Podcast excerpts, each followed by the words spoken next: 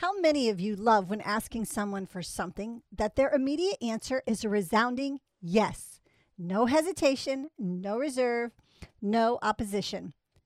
Those three letters are candy to our ears. We love yeses. Yes, you can have whatever you want. Yes, you can eat that piece of cake. Yes, you can come over. And yes, you can have the day off. And one of my personal favorites, yes, you can go shopping. Honestly, none of us really ever like to be told no. We are a yes society. And if we want it and we have to ask for it, we really expect the answer to be yes on any given day. Think of all the times you said yes in life to something and it's turned out for your good. Maybe you've said yes to the man of your dreams. Or you said yes, please, to a great job opportunity. Or even to go on a mission trip. And all have turned out to be a wonderful experience. All of these affirmative responses can turn our lives into something that gives us great fulfillment and happiness. But on the other hand, we've all said no to things as well. And we have regretted missing out on the opportunity of a great adventure. Or we said no due to fear of the unknown. And later we learned there was nothing to fear at all, but fear itself. There are many everyday people like you and I in God's Word that have used this three-letter word to change their life forever as well.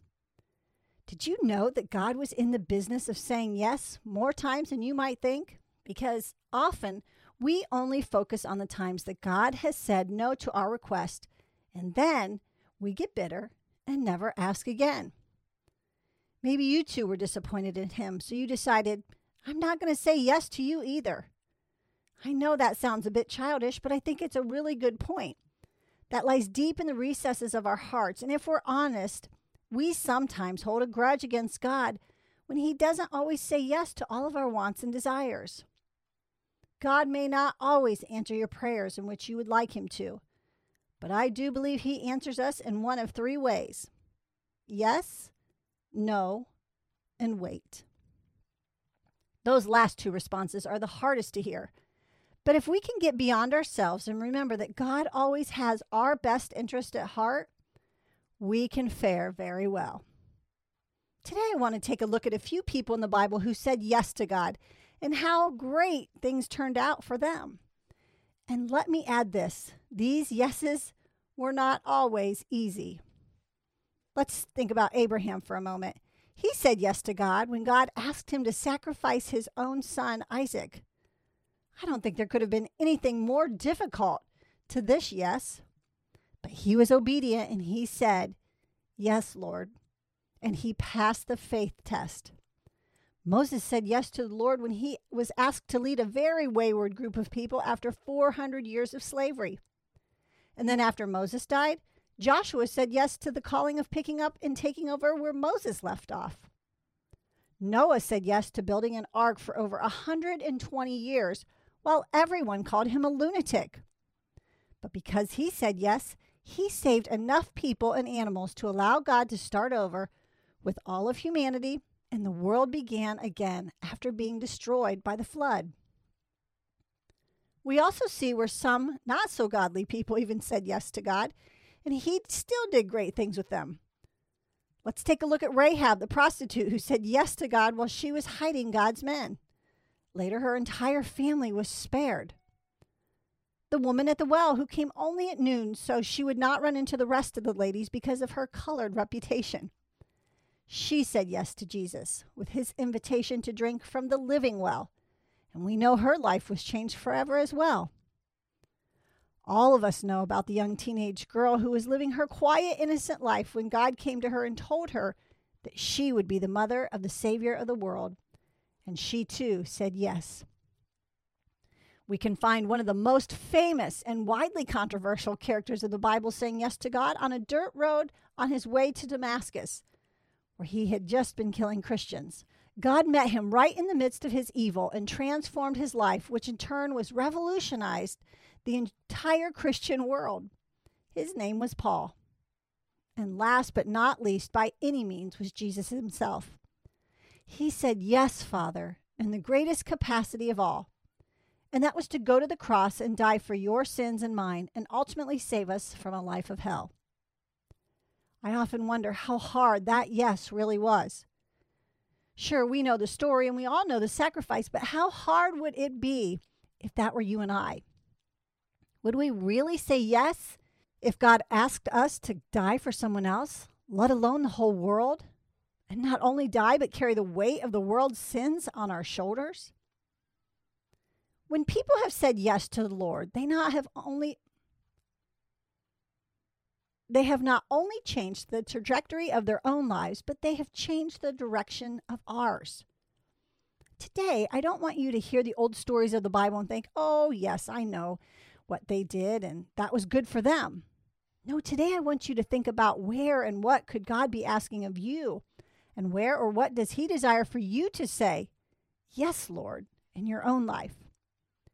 Is there an area of your life that keeps reemerging where God is asking something of you? Is there something that you have left undone or need to go finish? Is there something that you need to start, perhaps? Is there an area of your life that God wants to work on with you? But every time He nudges you, you know what that's all about, and you choose to close the door or close the conversation to it. What if God is calling you into something greater than yourself? For some of us, that's really exciting. For others, it's absolutely terrifying. We would rather God leave us all alone and not ask us to do anything extra and to take us out of our comfort zone. And we would rather just be left in safekeeping. I can tell you that God certainly doesn't want to terrify you, but He does want you to do great and mighty things in your life if you will allow Him to. How many of you have this gnawing kind of feeling that God has something more for you, but you are simply too scared to take the first step? Maybe it's in ministry. Maybe it's to quit your job and come home and raise your babies. Maybe He is asking you to do something that is way beyond yourself, and you know that it will take one hundred ten percent of you trusting God to see you through it to even take the first step. Well, travel with me today through Luke nine about a very important story about saying yes to the Lord. We can find it in Matthew nine, verses twenty-seven through thirty. And here Jesus was performing miracle after miracle, and the Pharisees were with Him every step of the way. Remember, they were the religious leaders who were always trying to trip Jesus up and find Him doing something wrong so they could show all of those who were following Him that Jesus was not the Messiah, and the people would turn back to their religious teachings that were more about keeping the laws and works of the flesh. Now, as we pick up, Jesus has just healed the woman with the issue of blood for twelve years, and now He has moved on and is entering the ruler's house where his daughter has died, and Jesus sends everyone outside, and He says that she's only sleeping. He goes into her room and touches her hand, puts her on her feet, and says she is now fully alive. This will bring us to the passage I want to camp on for just a few minutes here today, because this next miracle falls in succession of all the other miracles that Jesus has just performed. But the past few have been on Jesus' doing and His alone.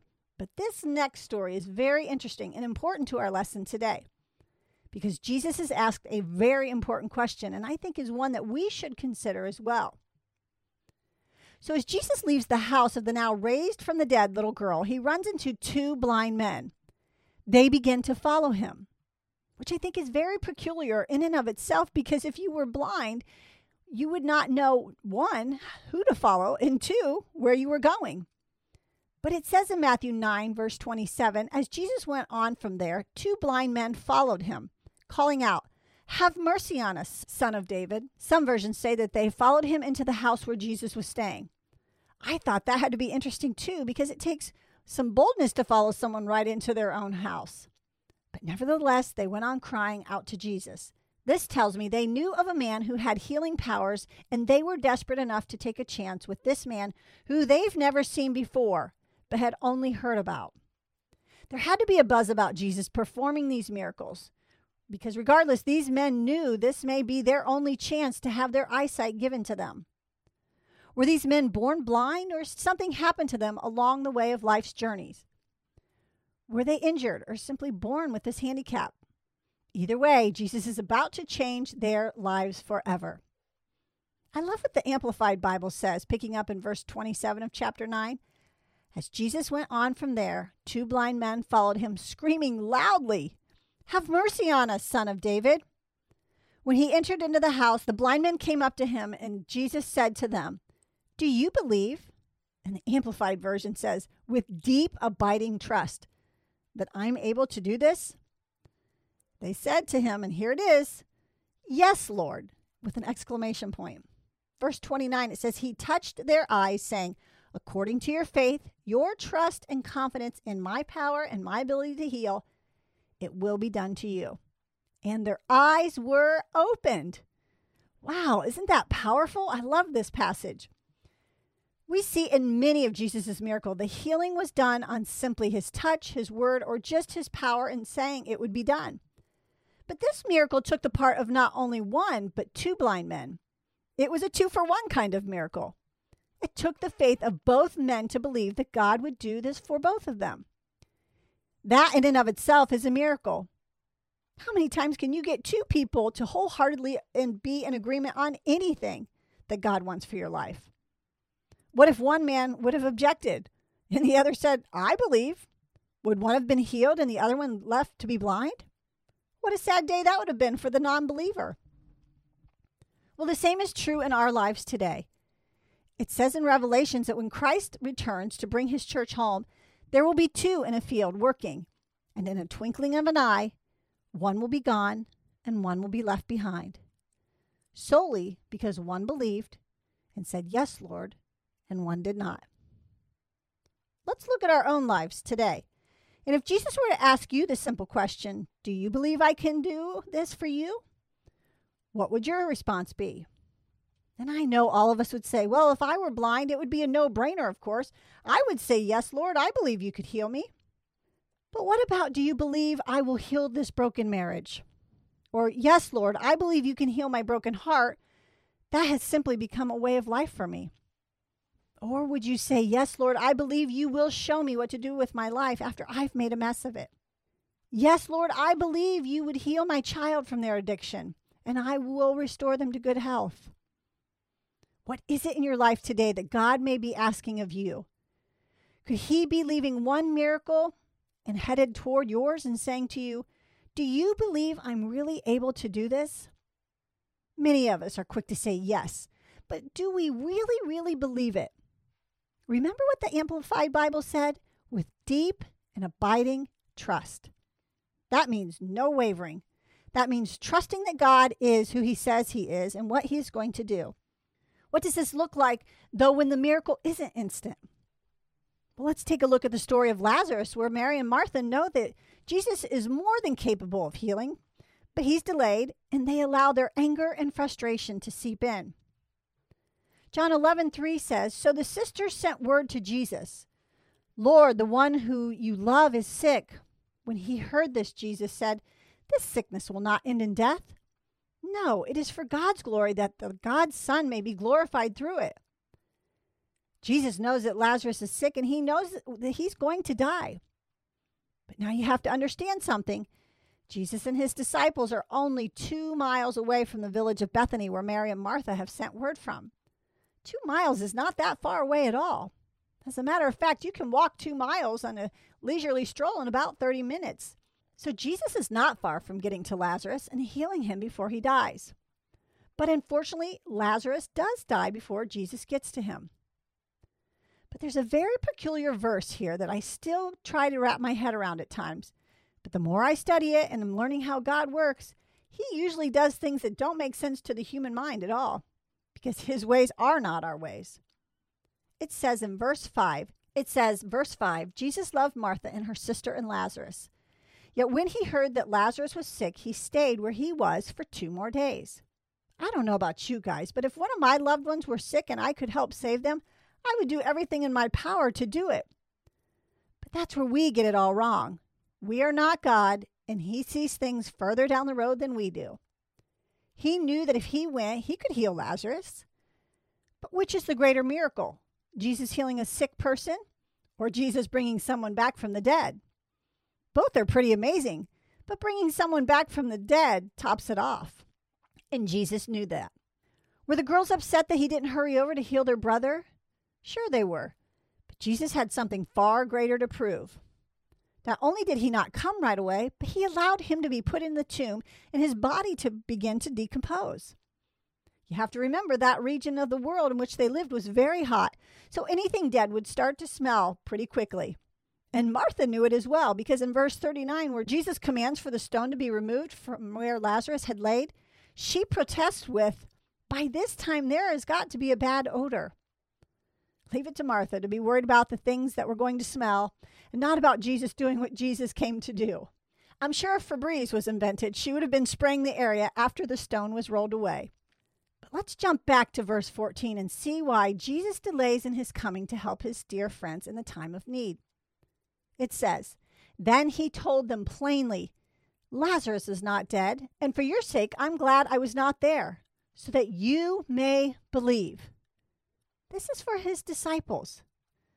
The Message Bible says, "You're about to be given new grounds for believing. Now let's go to him." Let's stop here for just a minute, you and I. Here's where we come back into the equation. Could it be that God has not yet delivered your miracle because he wants you to believe? Could it be that if God were to answer our everyday prayer and cry for help at the instant in which we lift our petition up to heaven, we would not see the miracle for the lack of our unbelief? We don't have to believe in something if we can always see it. Faith is believing in something we cannot see, and we cannot please God without faith. I know my faith grows by leaps and bounds when I've had to wait a very, very long time to see God do a miracle. And when it finally comes, we celebrate, just like I am sure Mary and Martha, and yes, even Lazarus did. Can you imagine being the recipient of the miracle?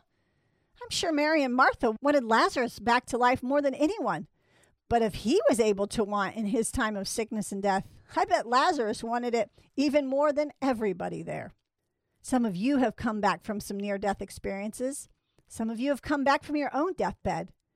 Some of you thought your disease had turned your life of decades into now mere days. And God miraculously has healed you, and you have been part of his great miracle. And wow, what a faith story you have to tell. But what about those of us who are still waiting for our own miracle? How do we respond when we know and have seen Jesus heal others in our lives like Mary and Martha had seen, yet Jesus seems to take his time coming over to our house to make our miracle happen for us? It's hard not to become bitter or cynical. We see that Mary and Martha both had a little bit of attitude with Jesus all along the way. Maybe not an attitude of hatefulness, but just one of frustration and disappointment.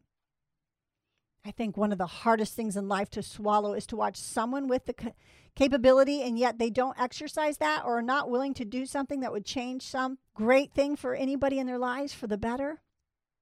Maybe you're married to someone who has amazing potential yet wastes it every day by being planted in front of the T V or the computer, while all the while they could be helping you around the house.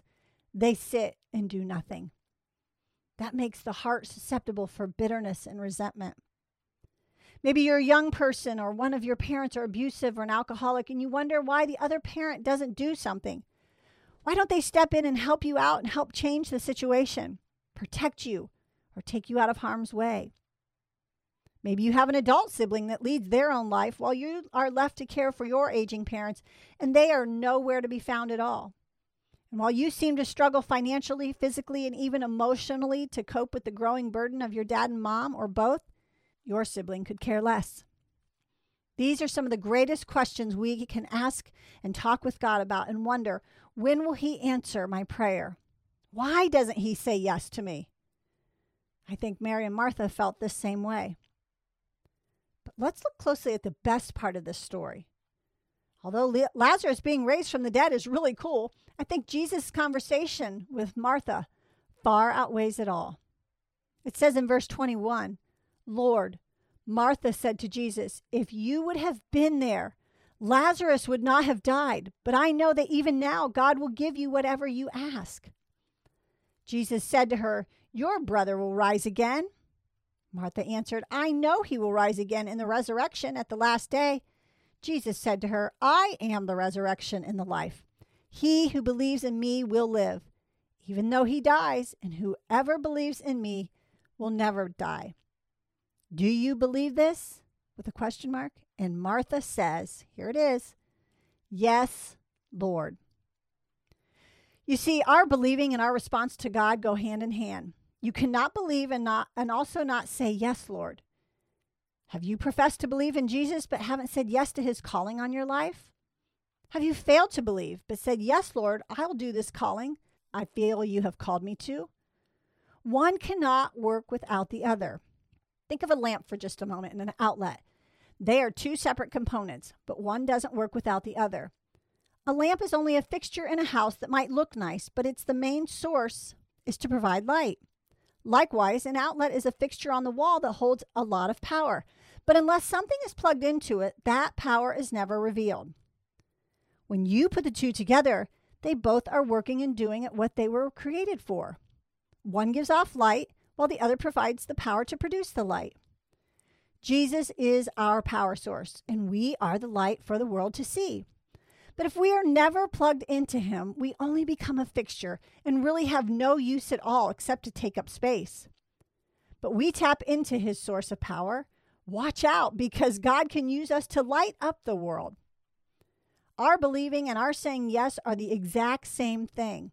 They go together to make use of all of our lives. God says, you say yes to me and believe that I will do it, and you will see me do some wonder-working power in your life.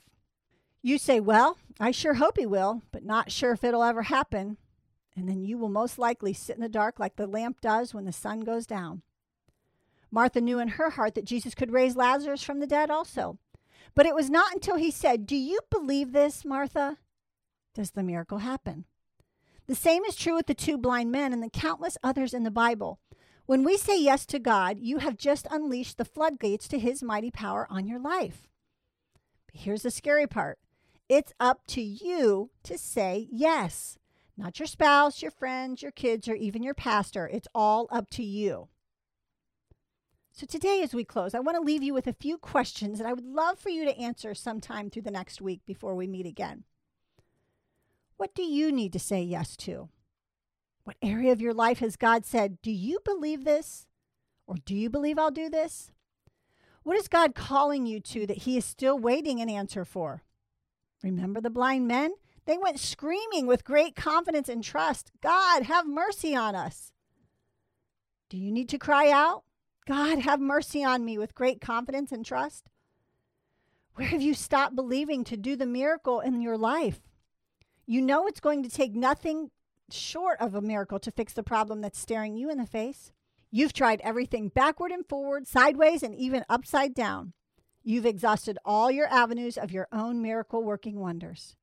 But now it's time for Jesus to come. Are you ready? Because who knows, he may just be a few minutes away like he was in Bethany. He was only two miles away from his dying friend. But he waited for the best time. We know he deeply loved Mary and Martha and Lazarus. We see where Jesus wept over his passing and had great compassion on all of them. So this wasn't a flippant Jesus who marched in and says, hey, I got this. Lazarus is fine. He was just sleeping. No, it says that Jesus was moved with great compassion for his friend. That tells me his heart hurt for all of them. His heart hurt for his own loss of his friend. But it also tells me something even greater. That Jesus cares for you and me as well. He weeps with us in our darkest hour. When we cry out, where are you, Jesus? You could have stopped this. Where are you? He does have great compassion for us. We are his loved ones. We know he knows what it feels like to have this great and horrible loss. Because after verse thirty-five in John eleven, it says, Jesus wept. Then the Jews said, see how he loved him. Or another version says, look how deeply he loved him. Friends, Jesus loves you deeply. He cares that you're hurting. He cares that you are sad and mourning. But I believe with all of my heart that Jesus is either there with you now or on his way to come and be with you during this time of struggle. We have to be willing to open the front door to let him in. We have to open the doors to our heart so that he can come and heal us. Some of us, I know, have closed the door because of the pain was so great because of his no. You have waited just like Mary and Martha, and now it's too late. You feel like all hope is gone. It will take a miracle to change this situation. God may not bring your loved one back to life, But I do believe he will change yours for the better if you'll let him, despite what all that has happened. God is in the business of taking our tragedies and making them our triumphs. I want to end our time together today. Whether you have ever said yes to the Lord for your own personal issues in life or not, there's one question that God will ask each and every one of us at one point in time before we die. And that is, do you believe in my son, Jesus? If you're uncertain of your answer, friend, I would ask you to email me here at the station, because there's no greater question that will ever be presented to you in your lifetime. If you have already said yes to Jesus and you know him as your personal Lord and Savior, praise God. We will spend eternity together with him. But for anyone uncertain, don't go another day leaving that question undone. Your life literally hangs in the balance on your response. God is waiting to hear two very precious, simple words from you. Yes, Lord. And finally, do you know what Jesus told his disciples when he left them here on this earth? That they would be able to do far more than he could. I wrestled with that thought of ever doing way more than Jesus did while he walked here, but those are his words, not mine or anyone else's. So it led me to a really thought-provoking question. What could I do in my lifetime if I said, yes, Lord, to whatever he asked? What could you do in his name if you said, yes, Lord? God is looking for those who will answer his calling. Could you too be part of a, creating a miracle for someone else? Could you yourself be a walking and living miracle? The possibilities are limitless if we would say, yes, Lord. Will you be like the two blind men that after they said with great confidence and trust, yes, Lord? I sure hope so.